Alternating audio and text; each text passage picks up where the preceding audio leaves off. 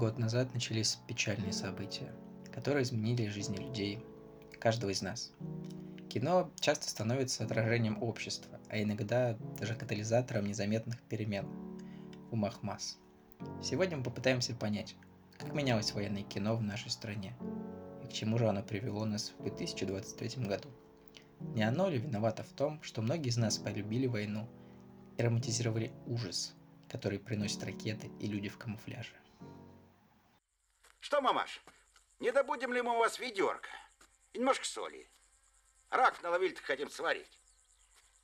Соли вам. Да. Та мне от языка вот этого поганого вам жалко дать не то, что соли. Матушки мои, за что ж такая немилость к нам? А ты не знаешь за что. Бесстыжие твои глаза. Куда идете? За Дон поспешайте. А воевать кто за вас будет? Может, нам старухам прикажете ружья брать да оборонять вас от немцев? Искусство, и кино в частности, напрямую отражает настроение времени, идеи и принципы современного общества. История прошлого века, например, состоит из войн, из крупных и локальных, но объединенных одной и той же страшной целью – убийство во имя ресурсов, территорий, денег и идей. При разных водных каждая война по итогу – это скрытый за ширмой благих целей попытка одних правителей навязать свои правила другим. Народ-то на кого бросаете? Ни стыда, ни совести у вас проклятых нету. Советское кино, несмотря на пропагандистский характер, вполне четко рисовало образ войны, как страшной трагедии, не забывая про флер гипертрофированного героизма своих солдат. Пусть и не очень правдиво, но кино все же доносило людям в стране посыл о том, что война это не развлечение. Вспомнить тех же «Они сражались за Родину» Сергея Бондарчука, где мирная жизнь деревень была противопоставлена ужасам военного времени – Сцены из полевого госпиталя, например, и вовсе по праву входят в число самых душераздирающих за всю историю советского военного кино. Медаль-то на тебя навесил, небось, не за раков. Ты мою медаль, мамаша, не трогай. Она тебя не касается. А меня, соколик-то мой, все касается. Я до старости на работе хрип гнула, все налоги выплачивала. И помогала власти не за тем, чтобы бегали сейчас как оглашенные, доставляли все на разор да на поруху. Открыто критиковать войну тогда режиссеры, понятное дело, не могли. На победе над фашизмом строилась вся пропагандистская машина. Подвиг должен был сплочать людей, а не заставлять их скорбеть. Режиссеры из-за цензуры аккуратно зашифровали свои пацифистские размышления в оболочку обычных военных драм.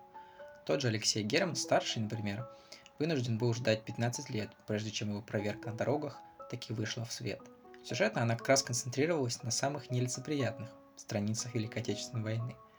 Коллаборационизм, процветавший среди солдат по мнению властей, должен был оставаться тайной за семью печатями, так же, как и подробности партизанского быта. Тем не менее, советские люди в итоге увидели такие страшные фильмы, как «Восхождение» Ларисы Шипитько и великую картину «Иди и смотри» Алема Климова, где миф о героической войне был развенчан и пущен по ветру. Вас не должно быть. Nicht jedes Volk hat das Recht auf Zukunft.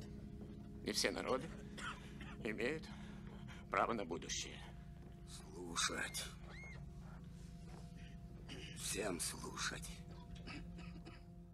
Яркое патриотическое кино постепенно сошло на нет в конце 80-х, сменившись на серое перестроечное. Ушли улыбчивые бойцы и лиричные фронтовые песни. Им на смену поспешили прийти совсем другие атрибуты. 90-е подарили нам иной взгляд – лишенный лоска и цензуры, полный тоски и отчаяния в голосе. Еще никогда война не казалась нам такой страшной, как в фильмах наподобие «Чистилища». Здесь мы видели не ту старую войну с нацистами, где воевали отцы и деды, а ту, что происходило здесь и сейчас. Я надеюсь, ты понимаешь, что мне нужно две секунды, чтобы твой говеный танк дребезги разнести. Я не об этом сейчас. Я тебе пришел рассказать, лейтенант, чем мы отличаемся с тобой. Ты пришел ко мне домой. Это мой дом. Здесь дерусь. За это небо, за эту землю, за камешек, за каждую травинку.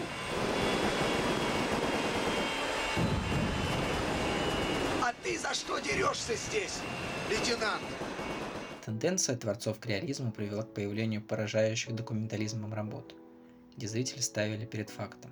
Война – это грязное месиво из танков, человеческих останков, дыму от гранат и бесконечном шуме. Падающих гильз люди теряют всякий человеческий облик. Недовольство властей этим самым реализмом привело российских кинематографистов 2000-х к тому, что они решили пересмотреть свой взгляд на военное кино. Новая политика страны не вязалась с некрасивыми картинками из Чечни и Афганистана. Нужно было кардинально поменять облик кино, сделав трагедию похожей на аттракцион. Одежда солдат вновь стала идеально выглаженной, лишилась грязных пятен и заплат. С этого момента началась новая волна – военных картин, буквально обрисовавших иную реальность. Здесь общесоветское начали приписывать исключительно России. Герои непременно подчеркивают то, что они русские, и именно в этом сила. Вспомнить тот же «Мы из будущего», где фильм, не заявленный как серьезная военная лента, тем не менее не упускает возможности потыкать в национальность героев. От клоун насмішив. Ну що ж, треба за це випити. Розв'яжи його. Дякую, але я взагалі-то не п'ю. Людина, яка не п'є або хвора, або падлюка. Пий. А може ти не українець? Може ти ще й сала не любиш? Ну досить.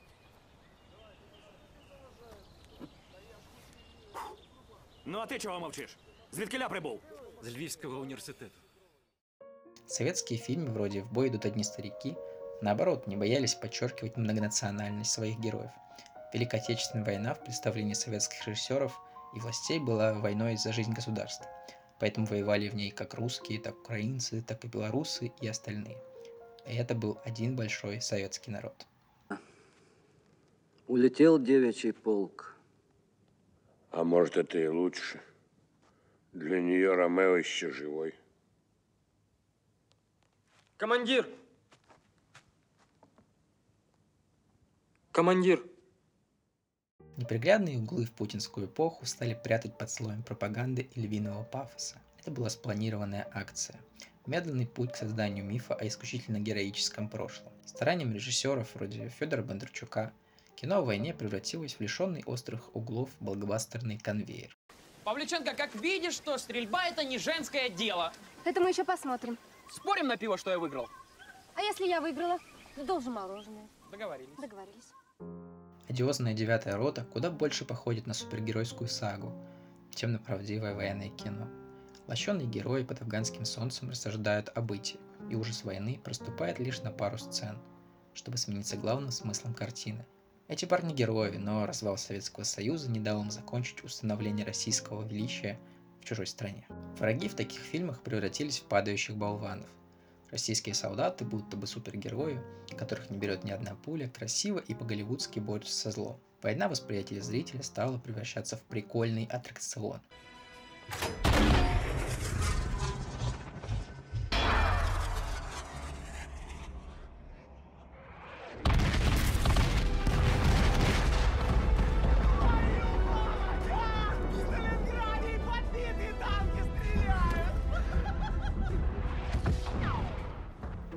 Идейную пустоту же под завязку заполнили сомнительными посылами. Там нас точно ждет победа, наше дело право, можем повторить, служить это честь и прочие лозунги, которые мы слышали сотни раз. Видите ли, товарищ старший прапорщик, если верить доктору Фрейду, любое художественное творчество – это сублимация подсознательных инстинктов человека, в том числе инстинкта насилия.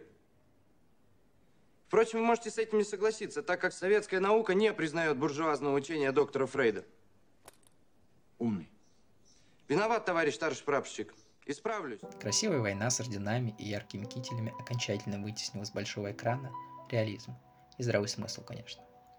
Кино как массовое искусство мгновенно распространило образ русского солдата, лишь в положительных цветах, доведя все до абсурда. Стараниями фильмов наподобие Т-34 или Сталинград власти научили зрителя восхищаться войной, нежели бояться ее.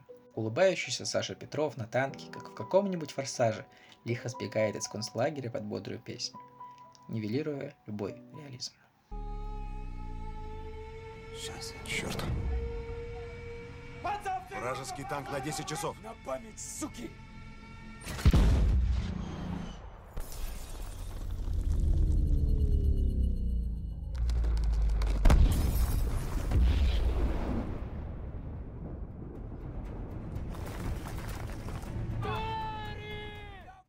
А раз такие пострелушки, то и служить в армии не так страшно. Мы и не заметили, как отечественное киноискусство превратилось в махровую пропаганду. За сказочными подвигами потерялась сама суть истинного героизма и самопожертвования. Сейчас обычный российский военный фильм выходит с рейтингом PG-13, чтобы и дети могли видеть красивую войнушку, заряжаясь нужными идеями о России, которую мы потеряли. 28 панфиловцев, например, забывает о героях и сути всей трагедии, концентрируясь лишь на красиво снятых танковых боях. А фильмы наподобие «Неба» представляют службу в вооруженных силах подвигом.